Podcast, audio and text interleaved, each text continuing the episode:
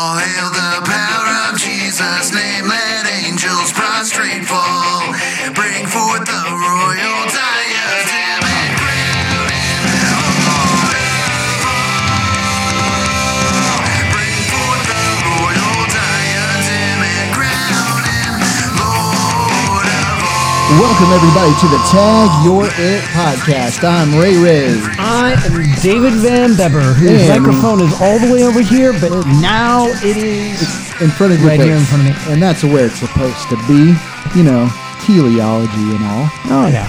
Teleology is fun. Uh, anyway, welcome back to the uh, Tag Your podcast. Um, again, we are doing no Noahic Covenant Awareness Month this month.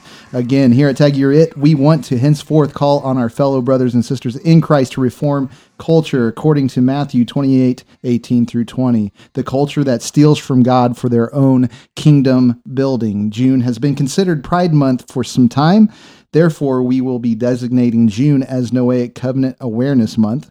We will be dealing with the beauty of God's covenant with his creation through Noah and his favored family against the robbery that exalts itself over the knowledge of God. Like we say, tag your it, destroying arguments, holding every thought captive to Christ. Outstanding. Amen. I Yeah. am glad to continue to deal with the Noahic covenant awareness. And we haven't just made it Noahic covenant, we've made it Really, covenant awareness. Covenant, because it's covenantal apologetics. we need to always be talking about. Yep. And it's something that I believe others need to engage as well. If your pastor has not mentioned covenantal theology, covenantal apologetics, the meaning of the covenants, the eternal covenant of redemption, you need to find out why. Why Yeah. is that being missed? And I guess here here's something really cool historically. You can uh what is it uh is it oh what's a Matt Gadosh guy that sells books?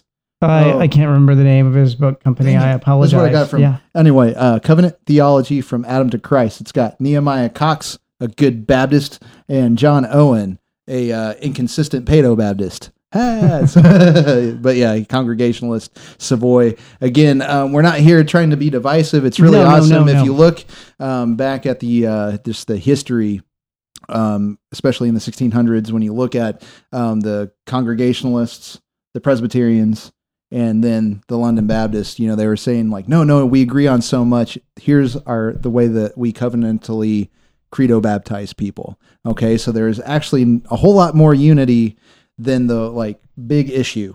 Right. Yeah. There's, there's there might be a few little issues here and there, but there's a lot of continuity between them all, and there is some discontinuity. And the fun, the awesome thing about the confessions is they go there is no true church. So against say the Roman Catholics, um, Yes. that's been transported over into Mormonism makes the same claim and stuff like. There's a lot of New Age cults making the same sort of type of claims that they're only the true way and all that kind of stuff, and only their little body of people are It's one of the in. coolest things about the confessions, Yeah. by the way. So Yeah. they, you know, so they they they said that there's a, a mixture of truth and error, and we do have to find that. But we are all joined by the five solas, sola scriptura, right?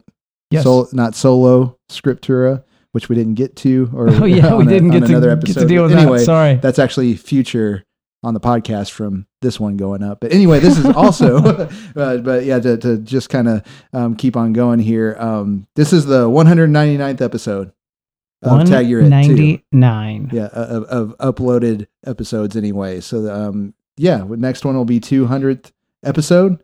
Um, I mean, we made such yeah. a big deal when we hit like 50, or no, it was our the first big deal was when yeah, I think we made a pretty big 50, deal when we hit 50. and then 100. and then did the 100 was like theology. the meme theology bash, and we had a bunch of people call in and tell us Yeah. how So here comes the they 200th enjoyed it, so- The next uh, big one is 500. Let's see if we can do that. Let's see if we 500. can hit We, let's five- see if we can get 500 in quicker than five years. Hmm. Well, let's again, see. it's not five complete years. We've entered into our fifth year of Yeah. podcasting. Yeah. Uh, so, really, four years of podcasting. Remember, at first, it was every other week, one episode. I don't know. Sometimes our episodes get so long, we should have done two. Yeah. And then we would have kind of a little break here and there. Uh, but now we are consistently, generally recording two per shot. At and least. we're doing it every other week. So that's always Yeah. four a month. And so that's been a really good deal. And then, of course, we'll have things like when we had our dear friend Doug Shivers in. And Doug was a great guest. We didn't plan on that. Who knows next week at this time? Adam might be like, so glad glad that I'm down at the Southern Baptist Convention because so many great things are going on that he's Yeah, like, we're gonna- man, yeah, well- you've got Tom Ascol to come on again. Great, we love him. You've Yeah. got Tom Nettles to come on. Oh man, that's really good. I don't know Hey, those, I'm are- gonna those are going to be easy for me because I just have to open the lines, ask some questions, we'll get involved in a discussion. That's not too bad. So Yeah. it's going to be it's going to be all right. So and we're yeah, gonna make sure that the sound will be really good. After this program, we're gonna do a little bit of a sound check through my computer and through his. Make sure everything's really good so that when we Mm-hmm. get down to Nashville, and I even added the feature so that I have a hotspot just in case I can't connect anything there. I really did do that for the podcast, by Oh, the way. appreciate it. So it. I asked my wife. I had to do a little bit of persuading, but she's Cool. Yes, you thank need that. Thank you, Valerie. If She's you're great. Listening, if you're watching, she never watches. That's all right. That's all right. She has to listen to you. I think she's listened to the podcast like twice. Cool. Yeah. I know my wife I don't doesn't even know if she them all. watched the. I don't even know if she listened to the, the debate, but like she listened to an early one and she's like, eh, "I didn't really like why you how you did that." I was like, "Oh, okay, thank you." Well, hey, she, she was good. She was she great. I to mean, keep she's on awesome. pushing. Yeah, that's what she's there She's for. very very gracious, and so Yeah. what are we going to gracious. deal with? I want to make sure you heard him say gracious. gracious. Okay, I think I heard something loving. else there. I'm not going to mention it. Anyway, so we're here.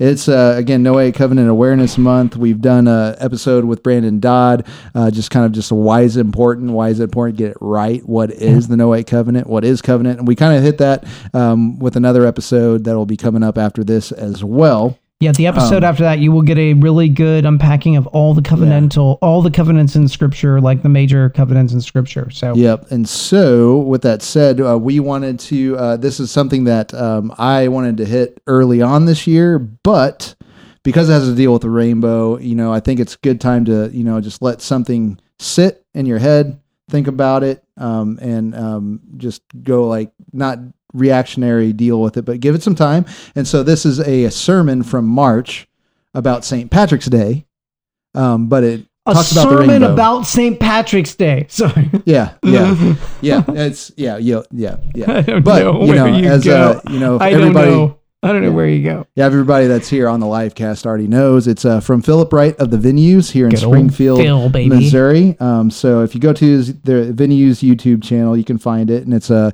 you know, uh, he's got a sermon series. Uh, shoot, this day or something like that, and so he's talking about like special days and utilizing those to do what he's going to do anyway. So uh, this one's about St. Patrick's, and it's about um, what does the rainbow symbolize. So you can look that up on YouTube. Um, and they uh, we're going to start at the 15 minute mark. I've got it at 1.5 speed, but we need to deal with this because if you listen to um, the former episode with Brandon Dodd, you know there's a reason why we got to get this right, um, so we can combat the arbitrariness, the craziness, um, the autonomy of things. You know, like how because he's going to make a lot of claims with nothing to back up other than his own brain and why should I care about what he has to say?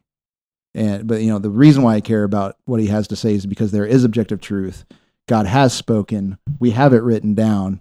The guy can't even read the Bible right Oh. and give you the full story of the covenant and the and the and another place. Again, he anyway. does something very, Yeah. very clear here. He contradicts Christ, by the way. They always say, Yeah. we want to, like, one of the big things the venues is always, "Well, we believe Jesus. We believe Jesus.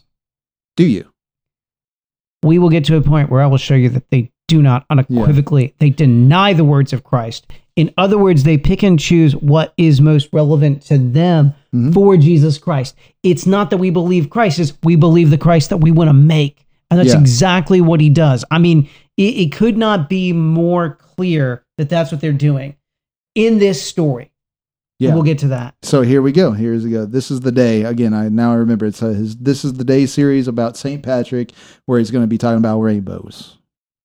singing that Lily and Joey and Dalton takes us to our lesson today. Take a look at this picture and tell me what these items remind you of. It's got a It's pretty obvious, isn't it? Guinness. In our series, this is the day, the day that we're talking about today is St. Patrick's Day. Coming up Wednesday, March 17. So, as we anticipate the feast of St. Patrick, let's celebrate this the holistic spirituality of Celtic Christianity. So they so now, so there's Celtic Christianity. There's this Christianity, that Christianity, and so they're wanting to celebrate use, using utilizing Saint Patrick's Day to celebrate what he calls Celtic holistic Celtic spirituality. Are you ready?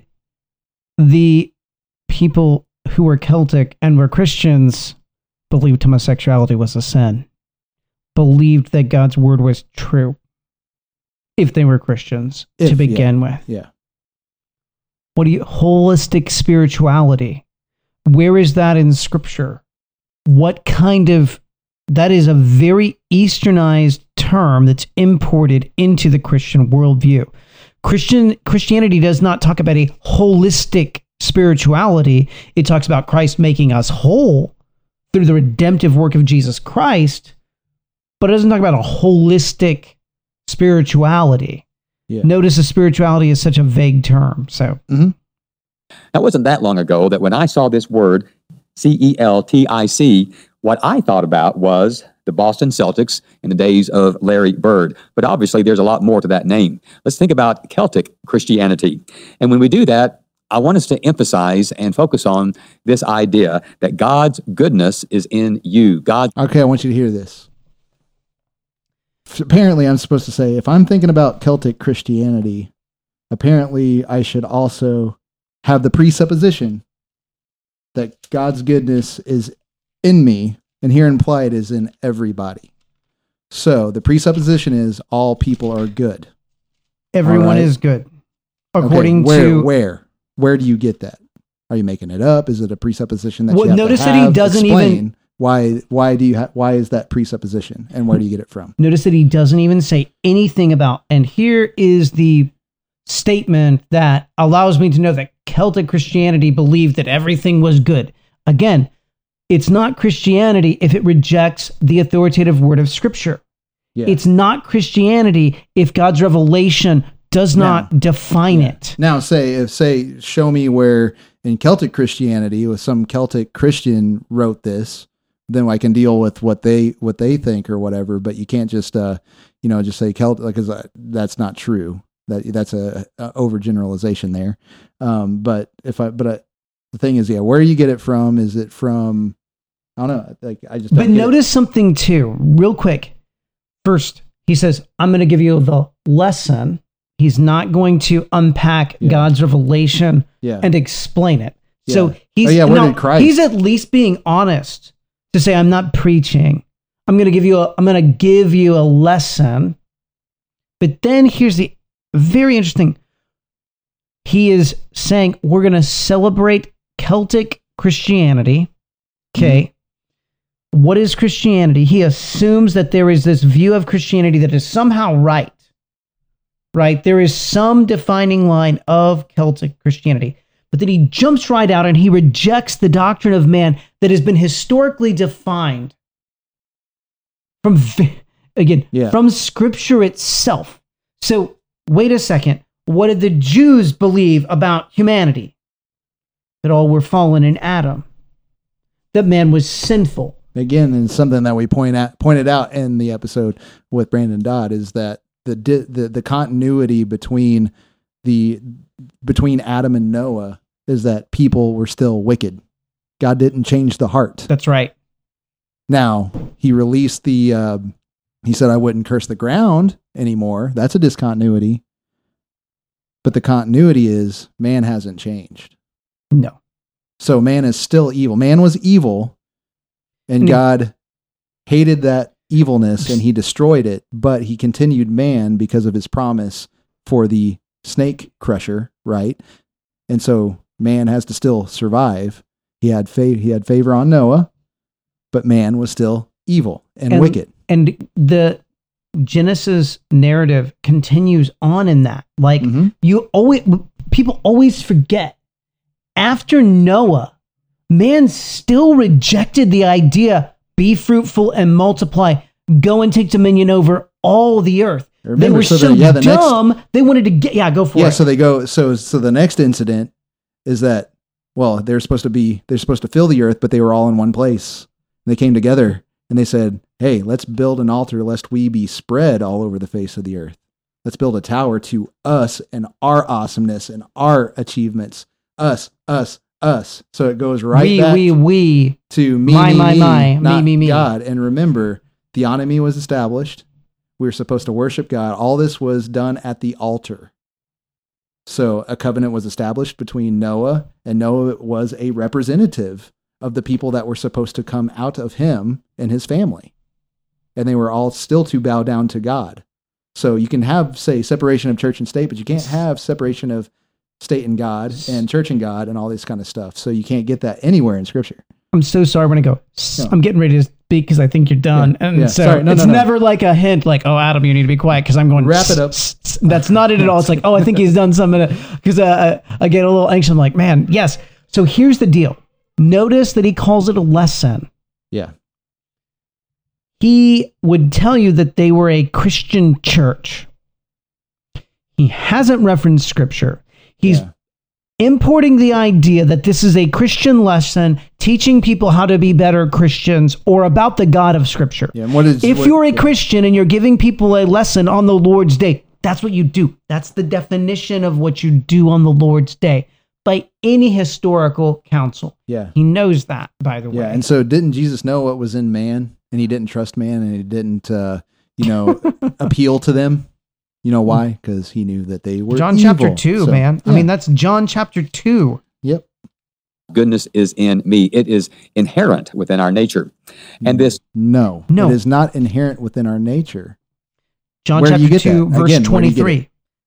Now, when he was in Jerusalem at the Passover feast, many believed in his name when they saw the signs that he was doing. But Jesus, on his part, did not entrust himself to them because he knew all people and needed no one to bear the witness about him, for he himself knew what was in man. And what do we already know from John's gospel about what was in man? Remember, it's very, very clear that the light came into the world, but the world rejected it. Mm-hmm. That is what is in man. Yeah. goodness that is within us is always pulling us forward. It's almost like Martin Luther King Jr. So here he re- he rejects the Holy Spirit. Here's whenever I asked him the question if he was Trinitarian or Unitarian, and he would not take a stand. He is a Unitarian because it's not the Holy Spirit that comes within us to draw us to Jesus Christ. It's our inner goodness that we already have that pulls us forward. not to Jesus Christ. What is the chief end of man? To glorify God and enjoy Him forever? Hmm. Nope. Chief end of man for Phil is To to enjoy us forever. enjoy yourself. Yep. arc of justice is always moving us forward. So no matter how far we as I individuals, will agree with as him a on something. culture, The arc of justice is moving, not us forward, but we're moving towards the arc of justice.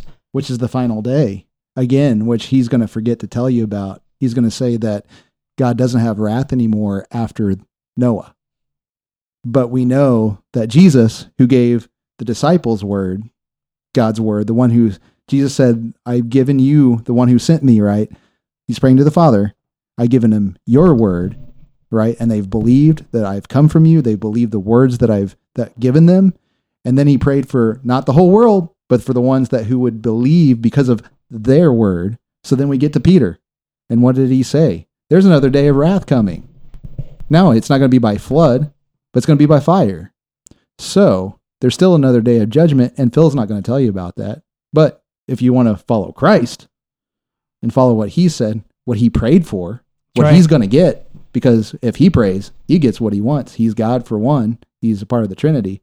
So you see, this is the problem. This is the magic trick that you know Phil being a, um, I'm sure he's you know he's a he's a quiet, still kind of guy. He's a you know I'm sure um, if we weren't talking about these things, I'm sure if we picked another topic, we would have a lot of fun. I'm you know enjoy, but the only thing is I can't enjoy it whenever I know that uh, people are following him and they're going to be following him to destruction.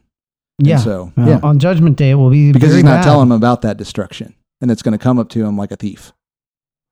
uh, fall away from or wander away from the vision that God has for us, this inherent goodness So again, where do you get what what what is the vision that God has for us, and where do you get it? How do you know God's vision for us?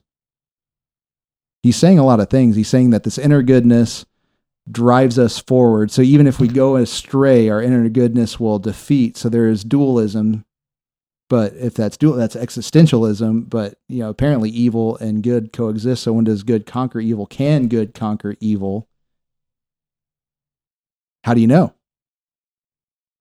well, again, uh, so many Yeah. things, Adam. I, Yeah. You can't even jump in. But the reality is, this type of heretical evil, objectively evil teaching. He's teaching a different gospel. Mhm. Right? This is what needs to be understood. Because if you don't, if you are inherently good and your inherent goodness is what drives you forward and drives you when you get out of astray, then you don't need the Holy Spirit. You do not need Jesus Christ. You don't need any of this mess. It's just a mess to them. So it's not Christianity. anyone who would attend this church, whatever, it's not a church, number one. It's not a church. They don't practice church discipline, they don't practice membership, they don't practice the worship of the Lord on the Lord's day. Like, seriously, the God he's speaking about is a drastically different God. And how do I know that? His anthropology. His anthrop- his spiritual anthrop- anthropology or anthropology of man, doctrine of man, right? You can't even pull it from the scripture. He hasn't even tried. Mm-hmm. pulls us forward. Now, in the world of St. Patrick's Day, there are two symbols that remind me of this inherent goodness pulling us forward. The first one is this the rainbow. We're all decked out in rainbow today on my shirt, on our slides, and The I don't know if you can see that rainbow is the God's inherent uh, goodness. Yeah. So I think let me see our. Oh yeah. So the rainbow. I've got this written down here. So our inherent goodness. See here. Okay, never mind. Okay, yeah. So here's the definition of the rainbow. I just had to make sure that I got this right. Rainbow equals a symbol of our inherent goodness. Now, where the heck do you get that? Where do you get it? It's just the stink- Now, here's what the from thing- a Christian worldview, it's just the stinking opposite of that, Yeah. right? Like it, it is completely. No, it's a symbol of God's goodness and compassion and mercy. That's the symbol. but we're It's not, getting what we deserve. are we God? Uh, apparently, to him, basically, yeah, we are. We're autonomous beings that get to choose and get to define and and make make creation what we want it to be apart from God. As Frame says, There and you I've go. quoted you I a few you times. if we approach the Bible with the autonomous epistemology, we will not be able to make sense of it. Rationalism will twist it into something that suffices the ego of human beings. Boom. Ego enhancement. Very much an autonomous epistemology. But here's the thing I don't even know that it's actually even pointed at scripture yet. Nope, he's just telling you stuff, making you feel good. He's appealing to your own reason, and if you reason that your reason is valid using your reasoning, you know, it's, that's the way we that's the way we do things. on my on my socks as well. Is that visible? We're good. Not So I want us to think not, about but rainbow we today. care. Now, it's not hard to imagine a pre-scientific world explaining the again pre-scientific world by what standards so the scientific Hmm. method was not invented so this is kind of like saying the scientific method. This is kind of like the roman catholics like defining things and so it's once they define it it's created. Not like it ever existed before. You don't think people observe things and it finally got like codified in a modern sense? So The- so you don't think you know you're just you're just saying that people of this time were just dumb brutes and you know well, wait a second they they wrote stuff. They mm. wrote stuff. The scientific method is a logical deduction of the laws of logic. yeah Right? It is the And we logical were- conclusion of the laws of logic. Yeah, and so Like, that's you- I mean seriously, that's not a joke. That's not even Yeah. something that is even debatable by the way. yeah and if and if you're going to at least hold to the image of god in men then reasoning is a part of it and we've been doing it since the lights turned on and since since god breathed Wait, but here's the us. other Yeah. issue. What he's trying to tell you is, and this is where things get really, really dicey for him. What he's going to tell you is this pre scientific man made things up about the world, yeah created myths. That is partially true. We recognize that that is true. we recognize romans 1 18 through 32 where people have thrown off the god that they do already know and they still know when they throw him off try to throw him off because they can't and then they worship the created instead of the creature how that comes out is in different stories and all that Yeah, kind of stuff and totally this get it, is where that's not an argument against God. That's this is where Phil's going to make a massive logical. I mean, I- honestly, he should apologize to his church. I mean, sincerely, whatever the group is, apologize to your your herd, whatever you want to, your your people, tribe, your- yeah. whatever you want to call yourselves, right? Because you're not a church. It's just straight up, you're not a church. Yeah. You say, "Oh, you're so mean." By what would you even define yourself as a church? Don't right? use the Bible. because you you can't.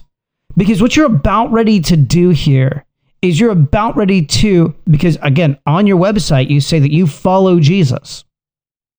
Okay. There is your premise.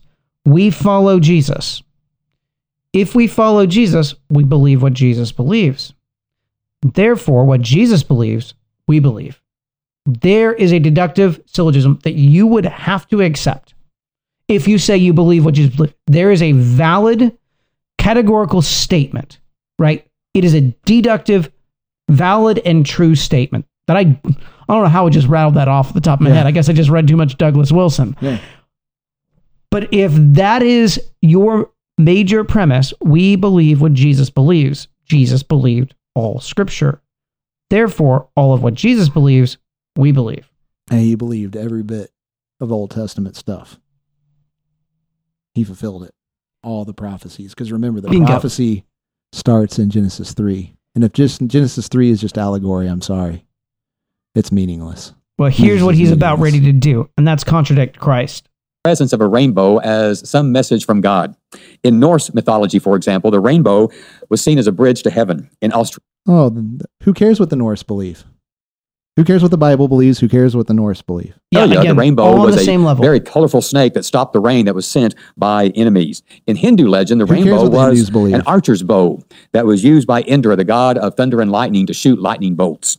Uh, Bulgarian legend has it that Who if you walk the under a rainbow, uh, that will change your gender. Maybe they had de- devised that idea to try to help them understand the non-binary That's nature of revisionist gender. history, by the way. Well, the. Hebrew and the Christian scripture tell the story of Noah and the flood, and of course the rainbow. And some people look at that story as an example of how much God loves the animals and how God keeps promises and how Stop Some there. people, but you can't put all Christianity in the same thing on this because we don't. No, no, no, no. And he's going to go into his because I think he has a problem with his Sunday school teachers that he can't because he doesn't actually want to dialogue. yeah, he don't will not will not. so he won't go. us. He won't go there. Phil, so he- talk to us. Talk to us. Yeah, so he's being divisive by not going to his Sunday school teachers saying, "You taught me this, but I read it and it's what you taught me wrong. Am I right that you're wrong? And will you believe what the Bible says?" But no, no, he goes, "They taught me wrong. They're wrong. Therefore, the Bible's wrong, and I'm over here now." Well, here's the because deal. he's got a bitterness in his heart toward how he grew up, and he can't cope with it only by destroying it. the issue here is very straightforward. Let's have a dialogue about Scripture. How does Scripture apply to Christian living? Open dialogue. Adam and I, you and one of your pastors, heck, we'll we'll do something where we can feed people who come, whatever, whatever you want to do, raise money to to try to give to some ministry. Like, totally do that. Whatever you want. We have done public dialogues. You can see them. We are always very sincere. You can see the debates that we've done on the podcast itself. We are cordial. We are gracious. You met with us and talked to us. You know that we are gracious people. Yes, we do come intensely on the podcast, but you need to listen. If you're going to put this stuff out here and say all evangelicals are like this, all they're just a bunch of idiots who believe these myths, here's the problem with that fundamentally. Scripture does not present itself as a myth ever. It occurs in historical times and places. That is reality. It always is treated by prophets who say that they speak from God as having historically occurred. And here's where you contradict Christ so greatly. You say essentially, well, this is just a myth. This is just a story that make people feel better about God's love for animals or whatever it was that you were trying to say that some Christians believe. They're not Christians if that's what they believe, or at least they have never been actually thoughtful enough to consider what the Noahic covenant means. But Jesus makes it very, very clear in Matthew 24, verses 37 to 39 For the coming of the Son of Man will be just like the days of Noah. If Noah was just a myth, then Christ's return is just a myth. And then why would Peter then, after Christ, remind people there are scoffers who are going to come who forgot this stuff, Oh, who try to throw this stuff off, and they're going to say, "Where's Jesus? Where's Jesus? Where's your where? Where's this his this promised Messiah? And what and when is he coming?"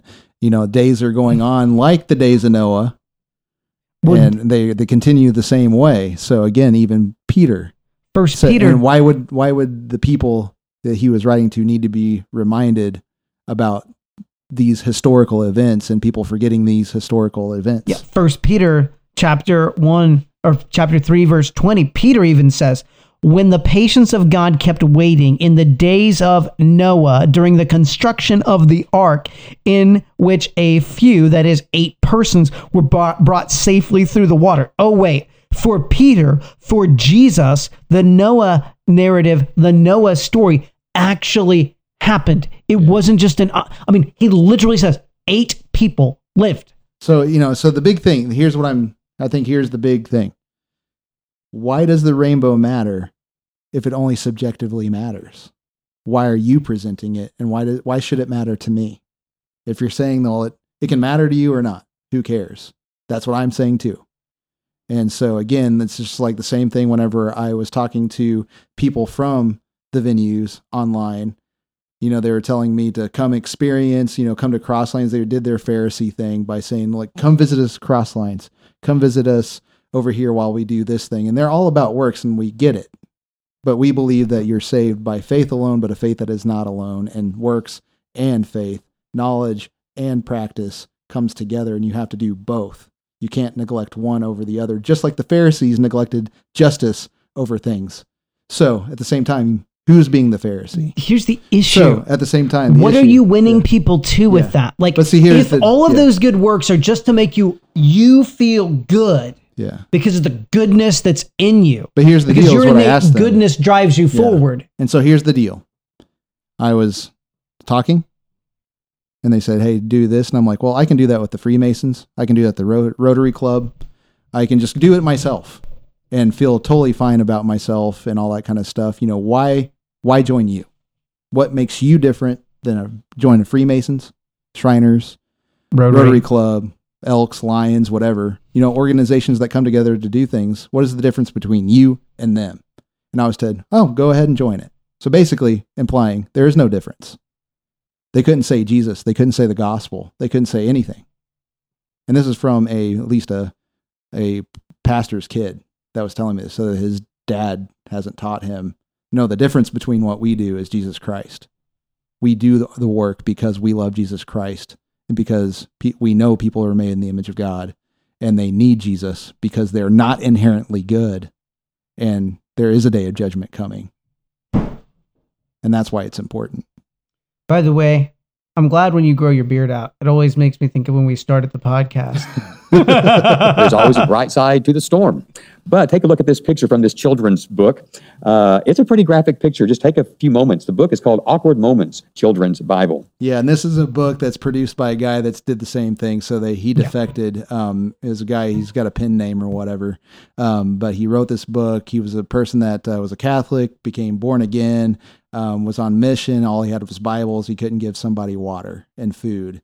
Um, so again, it's somebody that had a false dichotomy dri- written up to argue against. Again, you give Bibles, you give the gospel message, and you do acts of goodness by giving people food and water and taking care of people. So again, that's He's a an false. apostate. It's a straw man. He's an against apostate. it. And so he makes this book called Awkward Moments. And you know what? There are people that haven't read the Bible sitting in the pews, and I get it. But we don't sit there and like we don't make like awkward moment. No, no, it's not an awkward. It's a serious moment. And you know what? I agree here that there are people that have put this picture, happy picture of Noah in their in their nurseries at church or in their homes. You know, and this awkward moments Bible puts a picture of you know dead bodies and dinosaurs and animals.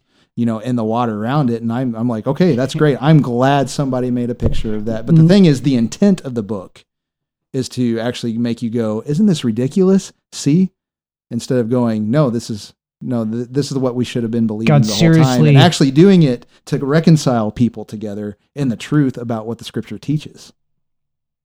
That's not exactly the type of picture wall mural that we would have had on our children's bedroom walls. Denise and I decorated Daniel and Devin's bedroom walls when they were babies with the images of Noah's Ark, but not this image at all. So you This didn't give them an different si- accurate picture of image of, of of Noah's Ark. You gave them a fairy tale land Okay. image. So you lied to them. Do you repent of that? Yeah. So Do you're you repent them- of yeah. your evil, wicked lies? Or are lies even wicked? Yeah, because like I mean, I, re- I I realized this, and I had to come to the conclusion that oh, this is what the Bible says. It's not a happy picture, and I don't need to be talking about it being a happy picture, and I don't need to be showing my kids it was a happy picture. I need to tell them the truth, and so this is the truth. But how do you deal with it? To the story, but it's an accurate side to the story. It It's is a story about. God, our Father, who after losing Is he your father? That's the problem. Because the way you're going to talk about him, he's not your father apparently. Or 'cause you or the like it. father that you have is not the God of Scripture who actually did in mercy save humanity who according to Genesis chapter 6 was nothing but evil. All of the thoughts of his heart were evil, but God found favor in Noah. Noah deserved to be destroyed like everybody else, by the way. There's one thing that we always forget Noah was not some dude who did good things. And if you believe that he was, look at what happens after the flood when he gets drunken and just creates a huge mess. He was an evil dude. Yeah. And so Like- he found favor in God's sight. God sought him. He didn't sought God. Yes, he was worshiping him, but why? And we have the full testimony of Scripture to tell us why. Because God decreed it. and it was going to happen for God's purpose. So, sorry, Leighton Flowers. Yeah, I did say the truth of my position, but it, again, it's not what you believe it is. But that's a different episode. That is for August 2nd. control of his children here on earth, throws an epic temper tantrum. Oh, he. So your father. So you're saying he's your father, but then you're saying he throws an epic temper, temper tantrum. So again, because of the presupposition that it's not a scriptural presupposition, you can't say that because the scriptural presupposition is that man is wicked, and man became wicked entirely, and the inclination of his heart was evil all the time, is what it says. So you are now taking your little thought and you put it in here and then you call God throwing a temper tantrum because he's just because people are apparently it's trivial what they're doing and they're apparently good and they can be pushed forward internally anyway. So God should just should have just waited instead of, you know. of the people. Again, here's the problem. Phil doesn't believe any of this even occurred. So he's not your father. Again, so yeah. He's already laid the foundation. This is a myth. It didn't happen. Then why are you talking about it? Yeah. Again, Like, are you trying to say, oh, you, those stupid Christians? Why don't you just say, those stupid Christians who believe that scripture said this, they've got all kinds of problems because their God destroyed an, a really good man, a really good humanity. no. Oh, remember, wait, wait, wait. It was an evil humanity who was nothing but evil on their hearts. They deserved it. Phil, what do you say? Like, if everything in man is good, driving them to good, then the pedophile, the, the man who rapes little kids, he's good. Goodness was driving him forward. hmm The murderer, the, the terrorist who drove their planes, and goodness was driving them forward. Yeah. and kills them by drowning them, except for one family and a few pair of animals. And except for that one family and those pairs of animals, according to the story, every other According, mother to, and according daddy, to the story, Yeah. According to the story. So again, you did say, Phil did say, "Our Father." So I he's he's not even making I- sense. i- in is he in it or is he not? Is Yeah. he has he bought into scripture or is he not? I mean, notice the massive indecisiveness and inconsistency. every other brother and sister and puppy and kitty dead Mhm. forever. Yep. And then God puts a that? rainbow. What's wrong with that when they're wicked? And animals are not like it's not an egalitarian Star Wars universe where everything is created equal. No, there is a hierarchy. We're made in the image of God. Animals are not. And I know he's going to end up quoting Pelagius, where Pelagius actually makes the same sort of claim. But then again, it's where do you get that in Scripture? Yeah. Did Pelagius get that from Scripture? prove it. in the sky. Why does he do that? The story tells us whenever I bring, God speaking, whenever I bring clouds over the earth and the rainbow appears in the clouds, then I will remember my covenant with you and with all living creatures of all kinds. Never again will the waters become a flood and destroy all living things. So he reads it. Oh, He reads it, but then he doesn't really talk about it. But I mean, he's going to talk about what he wants to talk about, but he's going to forget to mention some things. it's kind of disconcerting to me. Is it to you that God would have to have a rainbow to remind him not to kill us? So what do you do? So yeah, so what he's going to do is it also says, um, give me what is the passage I've already talked about Balaam that uh, Balaam yeah, Um, so like where it says that God is not man that he should that he should repent. So yes, we have to deal with the fact that he says like the, the scripture talks about him repenting, and then the fact that he's not uh, he's he's he's God and not man. He doesn't repent. Right? He's not like man that he should change his mind. And so Numbers twenty the thing is, had to had to look may, it up real yeah. quick. So he's he's okay with making scripture contradict, even though is he in or out anyway. So he's being arbitrary no matter what. Or do you have the presupposition that you can't know anything apart from this being the inerrant, infallible, um, necessary, clear, uh, sufficient truth of God? And then you go, well, apparently, if he doesn't change his mind, then that is there something with this? Let, let's let's play. Let's let's look. Let's study. But he again because he has no basis by which to even evaluate what covenant means scriptural, scripturally. So this is historical language narrative there from what perspective? God's perspective. Well, no, this but like Genesis is a story that is written from man's perspective, right? no, no, no, no. But it's it's God's truth that God, the Holy Spirit gave him, but utilizing Moses to write Genesis. Yes. So so whenever you say that God changed his mind, it's called anthropomorphism. Yes. God doesn't change his mind. That's that's the eternal truth. That's the objective truth. But whenever, like again, John When- Calvin deals when- with this. yeah. God lists to us so that we understand. We can't understand, but God condescends down to us, meets us at our level. He knows our level and speaks to us clearly, sufficiently, necessarily, infallibly. And he lets us know so we can understand because he wants to save a people. And so, did he did he actually repent No. no. No. He had an eternal plan from the very beginning. So this again, Language does Yeah. have limits, by the way. Yeah, And it's we believe that. Like that that's a reality. Yeah. Language has limits. When you're speaking of the God who transcends, you are going to it's like even the word Trinity itself, right? It describes something that is like nothing else. Yeah. Well, excuse me, like nothing else. so this is like I'm just going to say I'm going to compare this to whenever the Bible says the sun rising and the sun setting. Yes, the, the the earth goes around the sun and it doesn't the sun doesn't go around us, but from the perspective of the person that God used to write.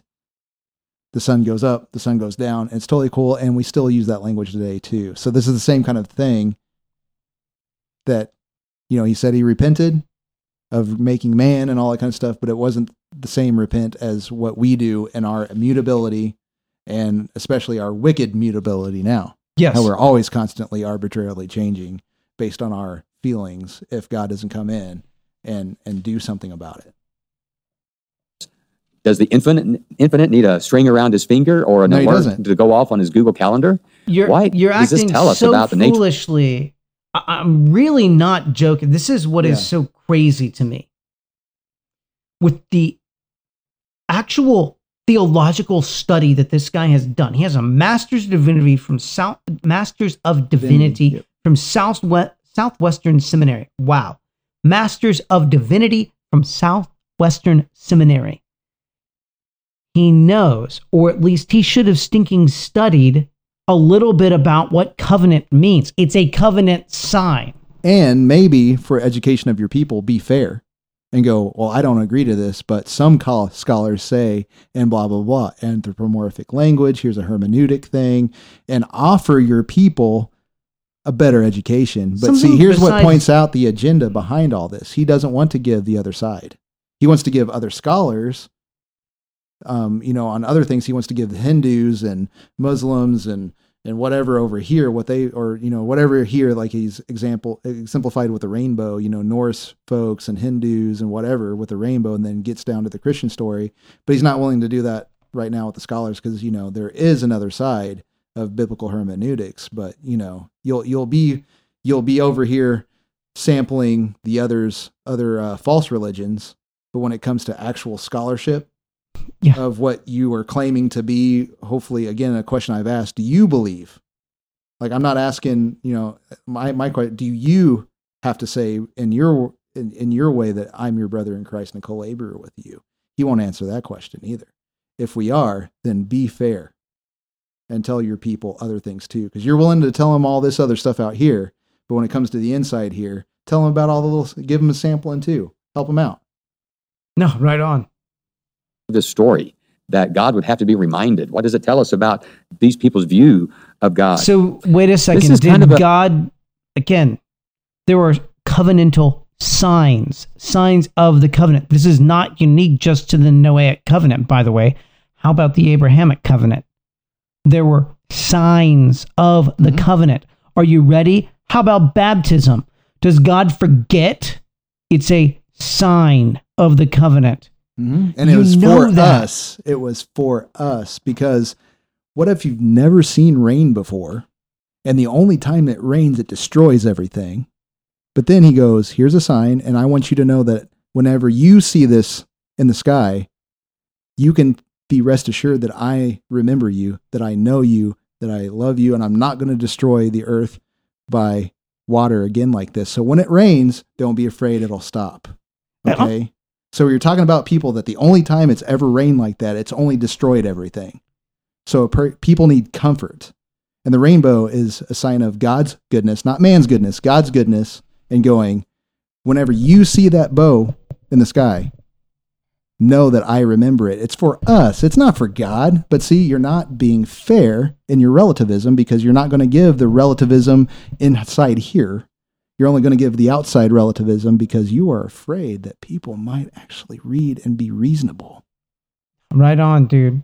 Uh, the picture of a God that I'm not so crazy about having anything to do with. I know Oh, you don't want to have some- anything to do with them, and you're showing it. That's right. repent please i don't want i don't the thing is i'm only ask, i'm saying repent because this is actually out of love because christ said repent and believe if i can't if you if anybody would say that me saying repent and believe means i hate them then jesus hated everybody too That's right.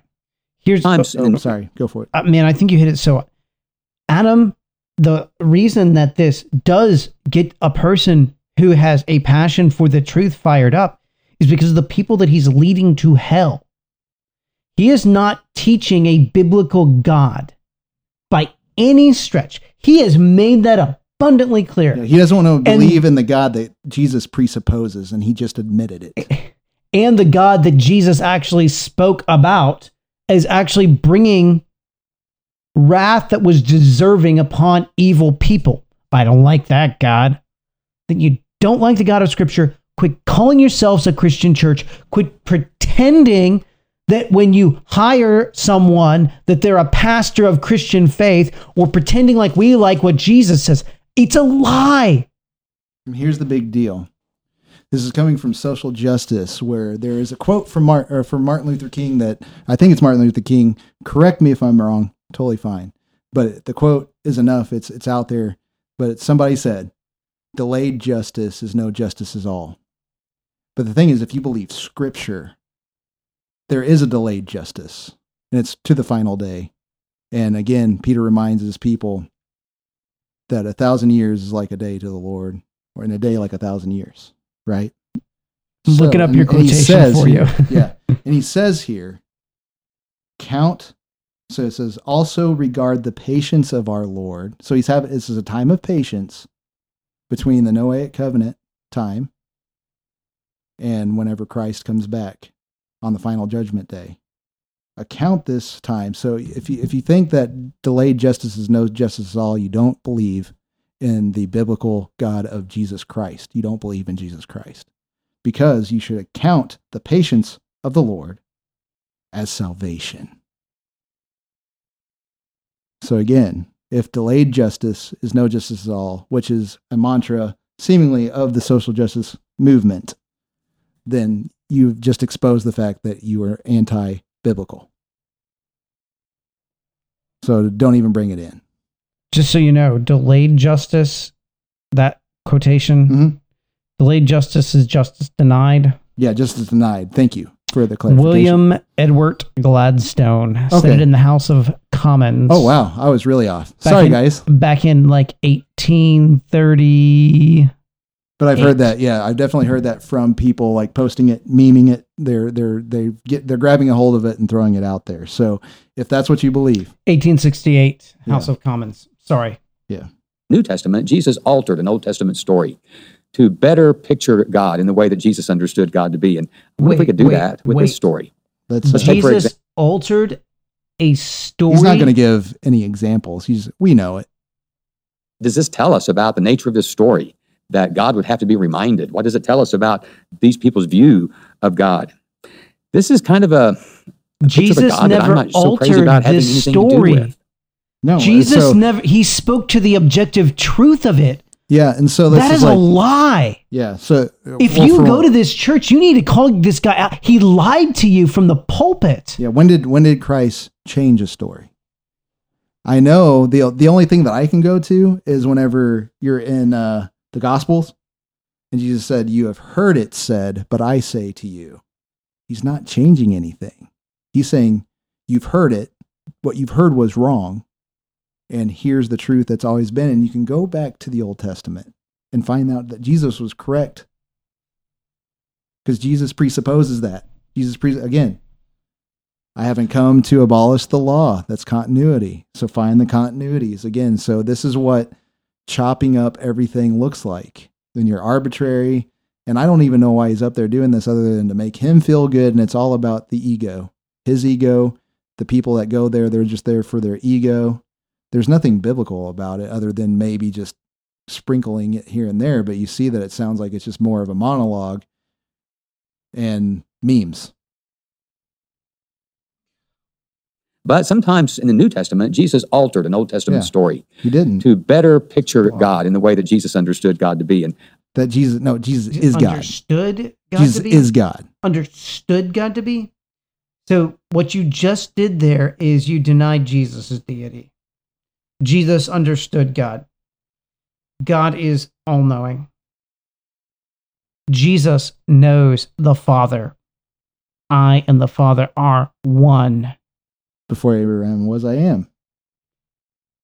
Jesus understood God.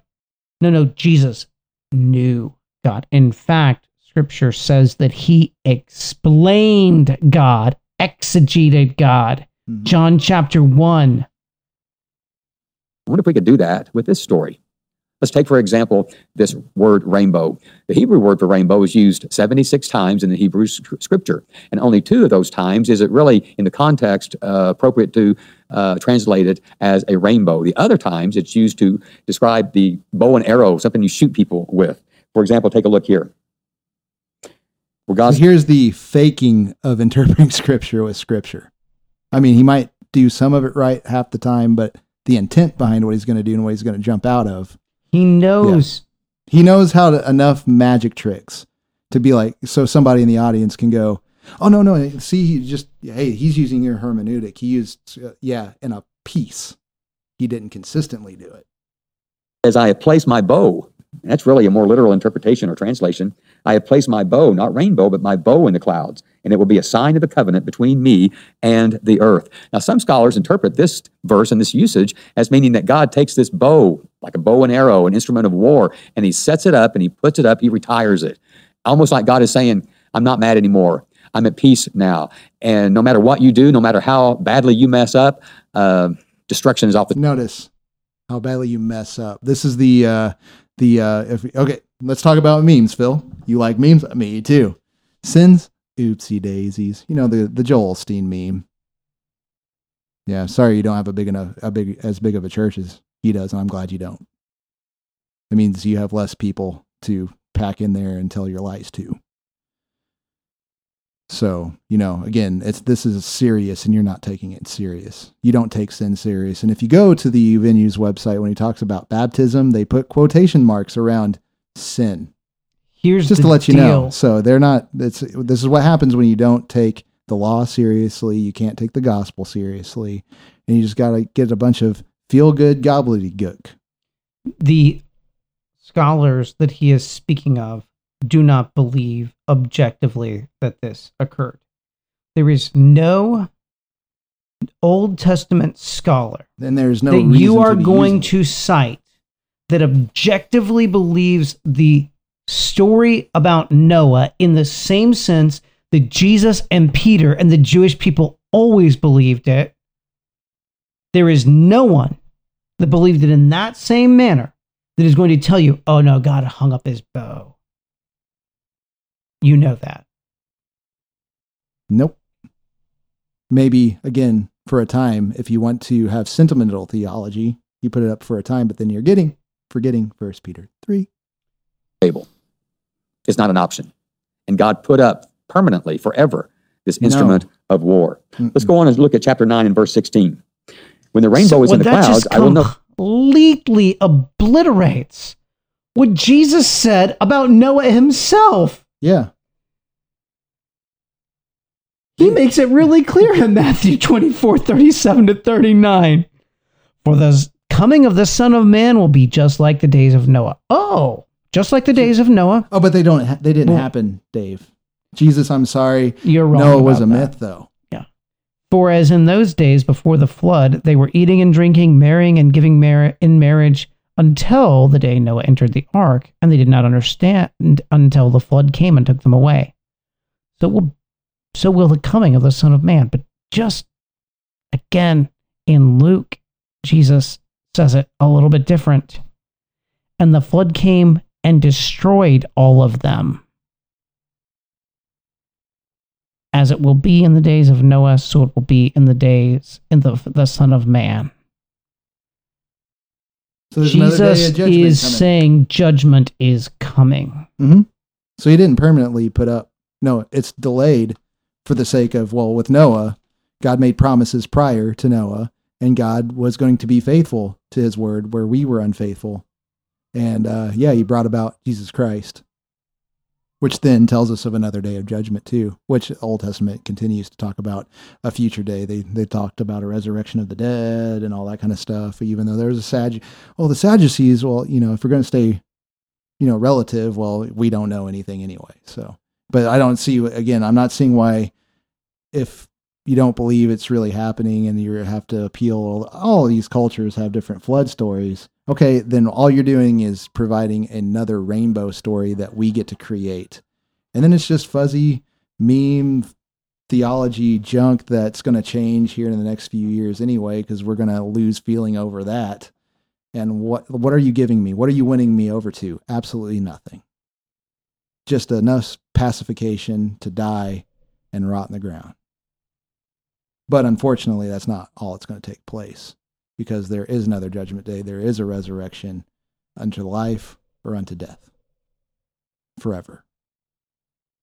Notice it and remember, there he is, having to tie the string around his finger again to remember something. I will notice it and remember the perpetual covenant between God and all living creatures of all kinds that are on the earth.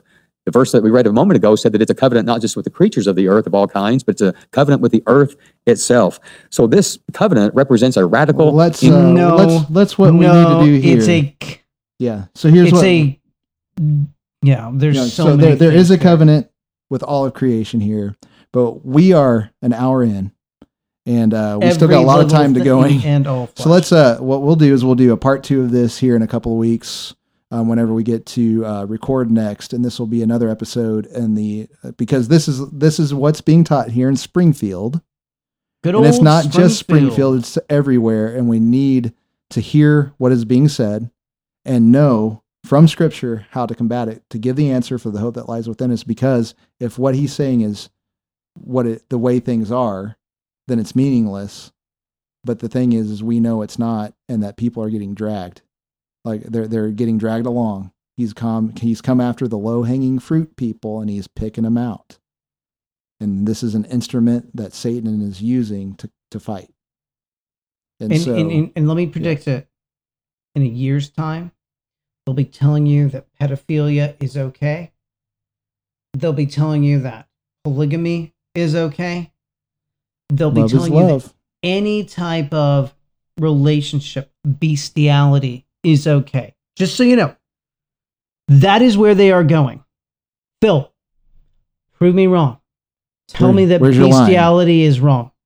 Tell me that pedophilia is Take wrong. a take a stand and answer one simple question for once. because Again, if those things aren't wrong, how do you ever say that rape is wrong? Where do you Yeah. get that from? Yeah. So yeah, so I you know I hope that this has been beneficial. Again, this is reconcilial. So anybody from the venues that knows us or whatever, um, we don't, we're not going to approach you in bitterness or anger. We actually care for you, and we want Yeah, to we have conversations. And you know you're not going to lose community if you leave. If you come to Jesus actually Christ, you are, yeah, you will still have tons of community. You have community that'll tell you the truth and deal with your doubts and questions and provide um, provide everything that you need that God has given us as community and in His Word and give you truth so that you can actually live and actually live eternal life. Jesus is eternal life that only He gives. But then again, if you believe anything that Phil's telling you, it destroys Jesus. And if there is no Jesus, there is no salvation. So, what are you going to believe? Choose you this day whom you'll serve. The God of Phil, which is nothing, an idol, or the true God of the biblical scriptures that has come condescended, revealed himself because he does love his creation. He did send his son so that whoever believes shall not perish but have eternal life. I am a whosoever but well Baptist.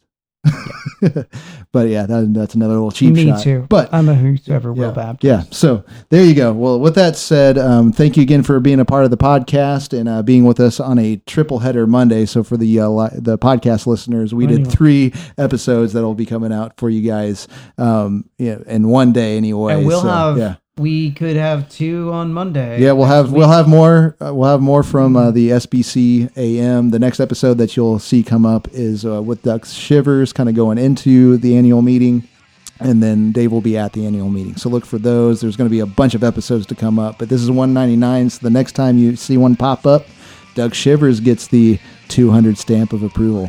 So anyway, with that said, this is the Taggart podcast. I'm Ray Ray And I'm Dave and Soli Deo. Gloria.